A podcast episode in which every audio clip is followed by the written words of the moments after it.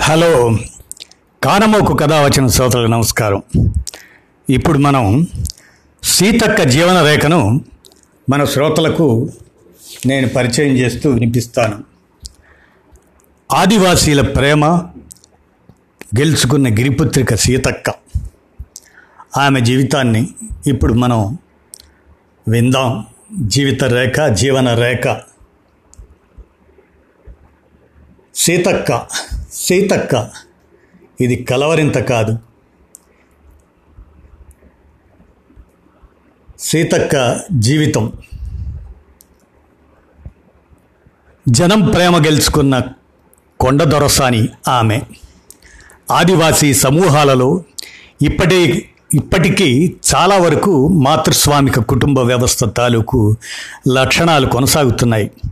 వాటిలో కోయ తెగ ఆదివాసి తెగ మాతృస్వామిక సంస్కృతికి ఒక ఆదిమ జాడ వంటిది. అమ్మాయి ఇతర కులం అబ్బాయిని పెళ్ళి చేసుకుంటే అతని నాలుక మీద కాల్చిన ఇనుపకడ్డీతో వాతపెట్టి అల్లుడికి తమ ఇంటి పేరు ఇచ్చినా కానీ వాళ్ళు అతన్ని ఇంట్లోకి రానివ్వరు. అటువంటి తెగలో పుట్టిన ఆమె ఒక కొండ దొరసాని.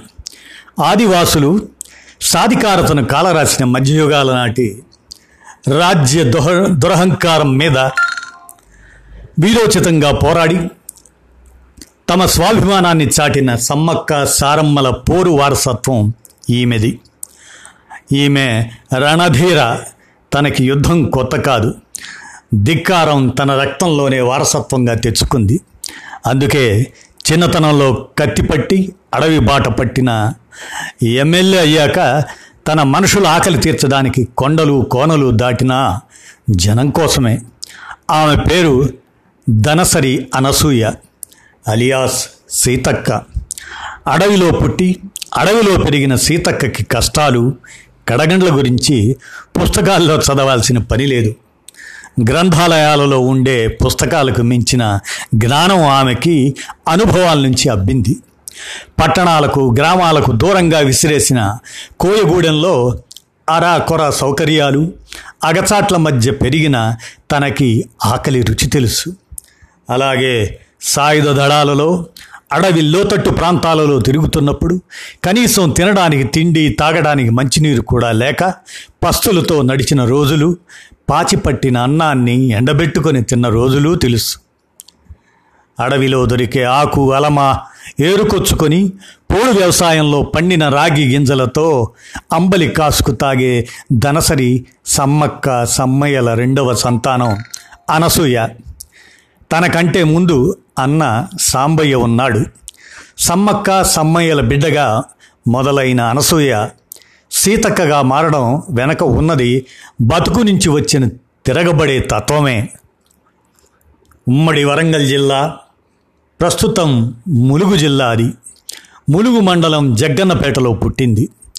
అటవీ గ్రామం అయిన తమ గూడెంకు తరచూ అన్నలు వచ్చి కరపత్రాలు పంచి పాటలు పాడి జనానికి దొరల దౌర్జన్యాలను ప్రశ్నించే చైతన్యాన్ని అందించేవారు. అనసూయ మేనమామ ఆమె బాల్యంలోనే అన్నలలో కలిసిపోయాడు. ఆమె అన్న సాంబయ్య కూడా జనశక్తి పార్టీ కొరియర్గా ఉన్నాడు.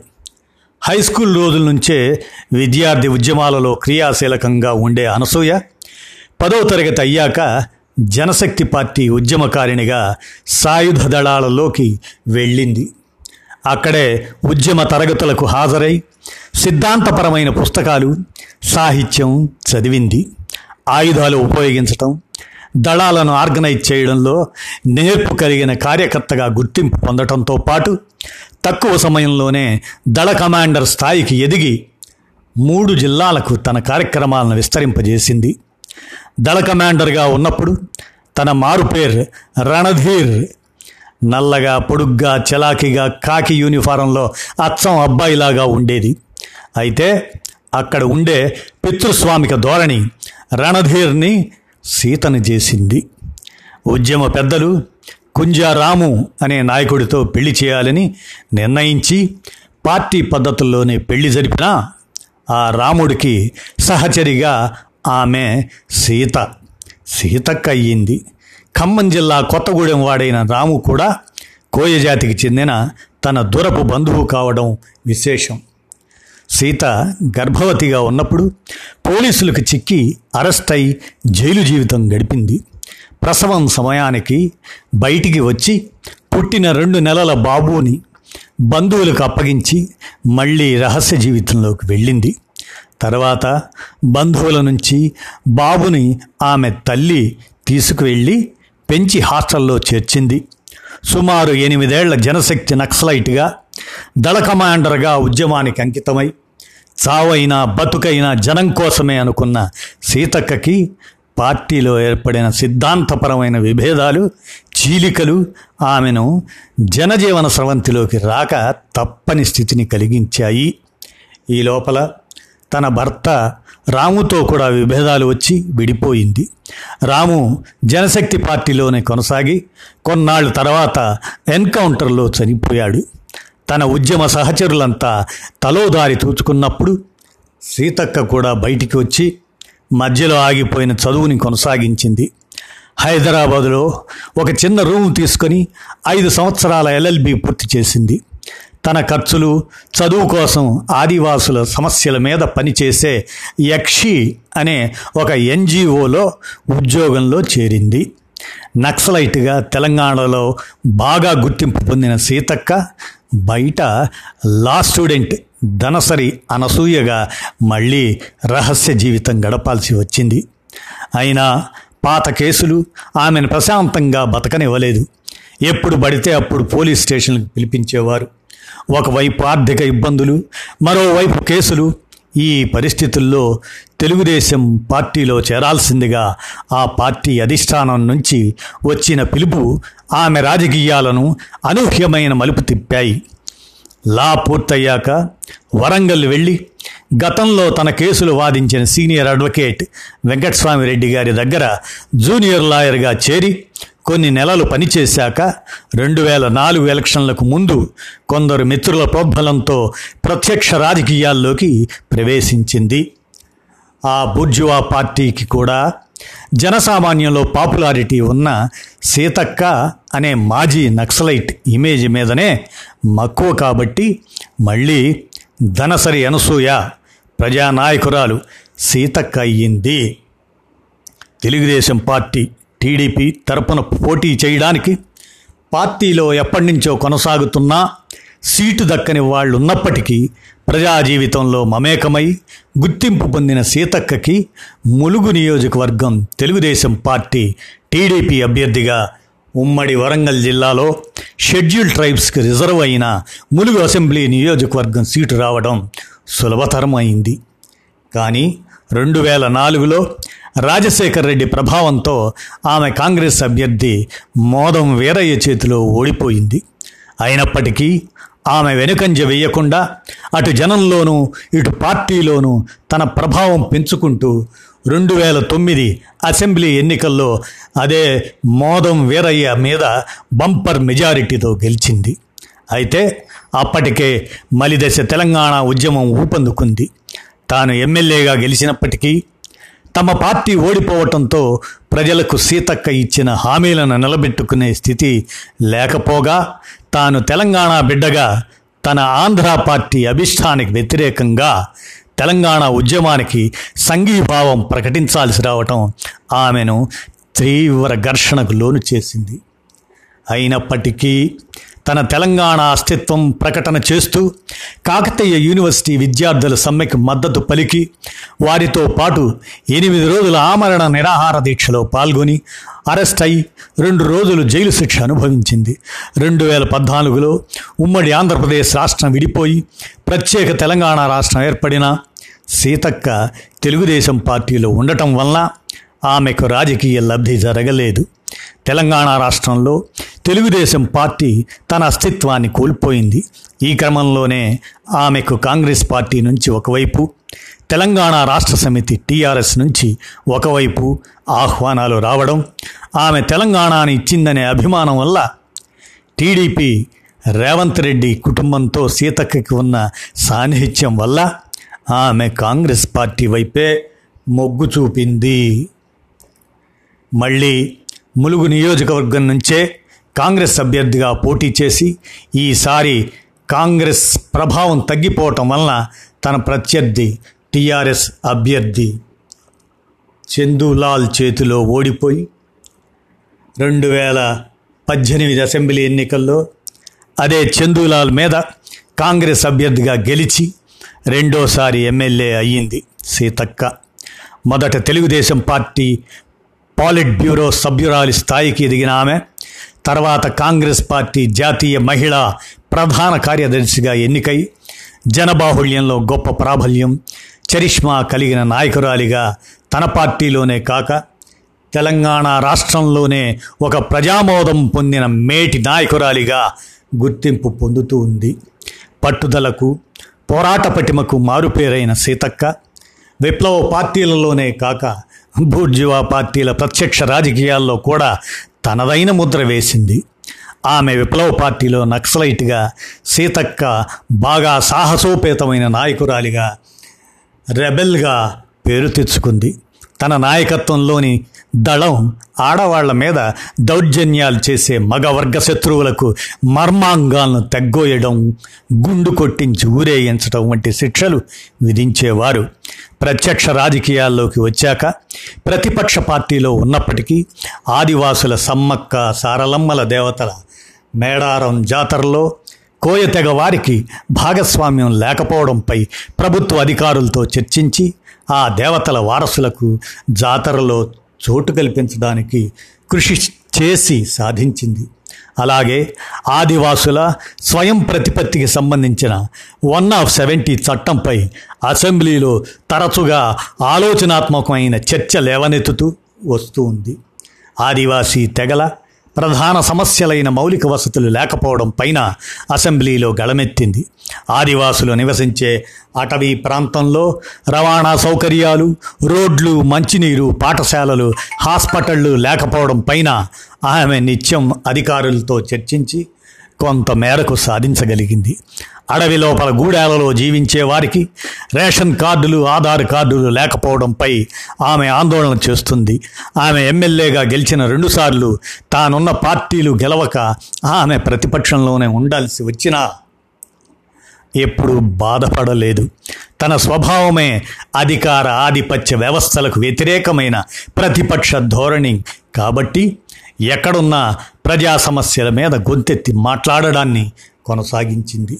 తెలంగాణ రాష్ట్రం వస్తే అన్ని సమస్యలు పరిష్కారం అవుతాయని ప్రజలకు వాగ్దానాలు చేసి అధికారంలోకి వచ్చిన అధికార పార్టీ రాష్ట్రం ఇచ్చిన వారితో పాటు ప్రజల్ని కూడా వంచి తమ కుటుంబ పాలనను కొనసాగిస్తున్నదని సీతక్క ఆరోపణ. నీళ్ళు నిధులు నియామకాలు వస్తాయని చెప్పే ముఖ్యమంత్రి ఆయన సహచర మంత్రులు వాటిని గాలికి వదిలేయడమే కాక ప్రజా సమస్యల మీద మాట్లాడే వారిని నేరస్తులని చేసి శిక్షిస్తున్నారని హైదరాబాదులో ఒకప్పుడు ప్రజలు తమ నిరసనను వ్యక్తం చేసుకునే ధర్నా చౌక్ కూడా లేకుండా పోవడమే ఆ పరిస్థితికి చక్కటి తార్కాణం అని ఆరోపిస్తుంది. ప్రజలు ఆశించిన తెలంగాణ రాలేదని ఇది దొరల పాలన అని ఆమె విమర్శ. కరోనా వైరస్ ప్రపంచాన్ని వణికిస్తున్నా ఇక్కడి పాలకులు ప్రజలకు కనీసం మాస్కులు కూడా పంపిణీ చేయడం లేదని బయట వ్యాపారులు మాస్కులను అధిక రేట్లకు అమ్ముతున్నారని అసెంబ్లీలో సీతక్క మాట్లాడినప్పుడు ముఖ్యమంత్రి ఇంతమంది మంత్రులు లేని బాధ ఈమెకెందుకని ఆమె మాటలకు ఎగతాళిగా నవ్వి హేళన చేసినప్పుడు సీతక్క అవమానంగా భావించింది. నవ్విన నాపచేనే పండుతుంది అనుకుని లాక్డౌన్ ప్రకటించినాక తన స్నేహితులు శ్రేయోభిలాషులు ఇచ్చిన ఆర్థిక సహకారంతో ములుగు నియోజకవర్గంలోని మారుమూల గ్రామాల ప్రజలకు ముఖ్యంగా రవాణా సౌకర్యం లేని ఆదివాసీ తండాల ప్రజలకు నిత్యావసర వస్తువులు పంపిణీ మొదలుపెట్టింది. గత మార్చ్ ఇరవై మూడు నుంచి ఇప్పటి వరకు సుమారు నాలుగు వందల గ్రామాల ఆదివాసీలకు దళితులకు సరుకులు పంచింది. మాస్కులతో పాటు బియ్యం కూరగాయలు నూనె సబ్బులు ట్రాక్టరు జీపులలో వేసుకొని అటవీ ప్రాంతంలో వెళ్ళగలిగినంత మేరకు వాహనాలలో వెళ్ళి ఇంకా లోతట్టు గూడేలకు తన సహచరులతో పాటు స్వయంగా తాను కూడా సరుకుల మూటలు మోస్తూ ఎగుడు దిగుడు అడవి బాటల్లో వాగులు వంకలు దాటుకొని వెళ్తుంది. అడవి బిడ్డలకు పౌష్టికాహారం గురించి కరోనా వ్యాధి సోకకుండా తీసుకోవాల్సిన జాగ్రత్తలు పాటించాల్సిన పరిశుభ్రతలను వివరిస్తుంది. ఆడవాళ్ళను పిల్లలను కూర్చోబెట్టుకొని నేను కూడా ఇటువంటి గూడాలలో సరైన తిండి వసతి లేకుండా పెరిగిన దాన్నే అని వారిలో ఒకదానిగా వివరిస్తుంది సీతక్క. ఆమె సేవ గురించి పత్రికలు సోషల్ మీడియా వేనేళ్ళ వేనోళ్ళ కొనియాడుతుంటే అధికార పార్టీకి అక్కసుగా ఉండి ఆమె మీద అవాకులు చెవాకులు పేలుతుంది. మరికొందరు గిట్టని వాళ్ళు ఆమె తన సొంత డబ్బుతో సరుకులు ఇస్తుందా? అని విమర్శిస్తున్నారు. సీతక్కకి మోతాదు మించి ప్రచారం లభిస్తున్నదని అసూయతో తప్ప ఆమెలా జనంతో మమేకమయ్యే నాయకులు దాదాపు లేరనే చెప్పాలి. ప్రధాన స్రవంతి రాజకీయాలలో ఉన్నప్పుడు కొన్ని ఎత్తుగడలు వేయాల్సి రావటం ఎవరికైనా తప్పదు. అంత మాత్రాన తన నియోజకవర్గ ప్రజల పట్ల ఆదివాసీ బిడ్డల పట్ల ఆమెకున్న శ్రద్ధ ప్రేమలను సీతక్క పనితీరును దగ్గరగా గమనించిన వారెవరూ కాదనలేరు. సీతక్క అంటే ఆర్థికంగా సామాజికంగా వెనకబడి కనీస సౌకర్యాలకు నోచుకొని అభంశుభం తెలియని ఆదివాసీ ప్రజలకు తమ జాతిలోంచి ఉద్భవించిన ఒక మణిమాణిక్యం. సీతక్క చైతన్యవంతమైన సాహిత్యాన్ని చదవటమే కాక వెన్నెల అనే కలం పేరుతో కవిత్వం రాసేది. యక్షి అనే సంస్థలో పనిచేస్తున్నప్పుడు ఆదివాసీల ఉనికి మీద వ్యాసాలు కూడా రాసింది. వన్ ఆఫ్ సెవెంటీ చట్టం మీద ఆదివాసుల హక్కుల మీద ఆలోచనాత్మకమైన వ్యాసాలు కవితలు రాసింది. ఆమెకు కష్టపడి పనిచేయటం ముందు నుంచి అలవాటే నక్సలైట్గా బయటకొచ్చి హైదరాబాదులో చదువు కొనసాగించేటప్పుడు కూడా తన సొంత ఊరు వెళ్ళి తునికాకు పనికి వ్యవసాయ పనులకు వెళ్ళి వచ్చిన కూలీ డబ్బులతో ఫీజులు కట్టుకునేది. బాబు సూర్యని కష్టపడి ఎంటెక్ దాకా చదివించింది. తను కూడా తల్లి కష్టం తూచి బాగా పట్టుదలతో చదివి నాగపూర్ ట్రిపుల్ ఐటీలో సీటు తెచ్చుకున్నాడు. ప్రత్యక్ష రాజకీయాల్లోకి వచ్చాక సీతక్క ఉస్మానియా యూనివర్సిటీ నుంచి సోషియాలజీలో ఎంఏ పూర్తి చేసి ఇప్పుడు అదే యూనివర్సిటీలో గుత్తికోయల జీవన ప్రమాణాలు స్థితిగతుల మీద పిహెచ్డి చేస్తుంది. సీతక్కది అచ్చమైన ఆదివాసీ స్వాభిమానం స్వయం పాలనని స్వేచ్ఛని ప్రేమించే గుణం నగరంలో ఉండి ఎంఏ ఎల్ఎల్బి చేసిన ఎమ్మెల్యే అయిన ఆదివాసీ సంస్కృతి అంటే తనకి సహజాతంలా వచ్చిన ప్రేమ వెలిసిపోలేదు. రెండేళ్ళకోసారి వచ్చే వనదేవతల మేడారం జాతరతో పాటు ఆదివాసుల గూడేలలో జరిగే పండగ పబ్బాలకు శుభకార్యాలకు చావులకు ఆమె తప్పకుండా హాజరవటమే కాక వారి సంస్కృతిలో భాగమైన ఆటపాటలలో పాల్గొంటుంది. పెళ్ళికి చావుకి తప్పనిసరిగా మోగే డోలు వాయిద్యం అంటే ఆమెకు ఇష్టం. డోలు శబ్దం వినగానే అప్రయత్నంగానే తన కాళ్ళు చిందేస్తాయి. అందుకే తన కొడుకు సూర్య వివాహానికి ఛత్తీస్గఢ్ నుంచి డోలు వాయిద్యకారులైన గుత్తికోయలను పిలిపించింది. నక్సలైట్గా తను తిరిగిన అటవీ గ్రామాలే కాదు మైదాన ప్రాంతాలలో కూడా ప్రతి ఊరు పల్లె వాగు వంక తనకి పరిచయమే. తన నియోజకవర్గంలో ఉండే సుమారు వంద ఏజెన్సీ గ్రామాలలో ప్రతి చిన్న ఆదివాసీ గూడెం పేరును గుర్తుపెట్టుకుంటుంది. అగ్రకుల బుర్జువా పార్టీలలో చేరినప్పటికీ సీతక్క జనంతో తనకున్న ప్రత్యక్ష సంబంధాలను మాత్రం వదులుకోలేదు. ఆమెను తమ బిడ్డగా భావించే ములుగు ప్రాంతపు గ్రామాలలో ఆమె జనంలోకి చొచ్చుకొని పోతుంది. అందరితో ప్రేమగా వారి పరిస్థితులను లోపలి వ్యక్తిగా అర్థం చేసుకునే సీతక్కకి తనను ఎవరన్నా మేడం అని సంబోధిస్తే ఇష్టం ఉండదు. మేడం అంటే దూరం పెట్టినట్లుగా అక్క అంటే ఇంట్లో వాళ్ళం అన్నట్లు ఉంటుంది అని తను కూడా తన పార్టీ కార్యకర్తలను అనుచరులను అన్న అక్క అనే పిలుస్తుంది. తనకి మామూలు అర్థంలో దేవుడు మతం అనే వాటిపైన నమ్మకం లేదు. గుళ్ళు గోపురాలకు వెళ్ళదు. కానీ ఆదివాసి అస్తిత్వాన్ని చాటే ఆదివాసుల పితృదేవతారాధన ప్రకృతికి సంబంధించిన జాతరలలో ఇష్టంగా పాల్గొంటుంది. సీతక్కది అసలైన ఆదివాసీ రూపం. నల్లని రంగుతో సాదా సీదా ముతక చీరలు కట్టుకొని జనంతో కలిసిపోయే సీతక్క అంటే అడవి బిడ్డలకు ఒక సమ్మక్కను ఆమె బిడ్డ సారలమ్మను చూచినట్లుంటుంది. జనం ప్రేమలను గెలుచుకున్న కోయ దొరసాని ఆమె. ఆమె ఆదివాసీ సాధికారతకు ప్రతీక. ముందు నుంచి స్వతంత్ర వ్యక్తిత్వం ధైర్య సాహసాలు ఆమెకు పెట్టని ఆభరణాలు. తాను గన్ పట్టినా గన్మెన్తో ఉన్న ఆమెది పోరాట దృష్టే. ఒకప్పుడు తన వెంటపడిన పోలీసులు ఇప్పుడు తనకి రక్షణగా వెంట నడవటం తూచి నవ్వుకుంటుంది. ఈ అడవి చుక్క. ఆమె మాటల్లోనే ఎన్నిసార్లు చంపినా మళ్ళీ మళ్ళీ పుట్టడం. ఎన్నిసార్లు పడినా మళ్ళీ మళ్ళీ లేచి నిలబడటం ఆమె నైజం.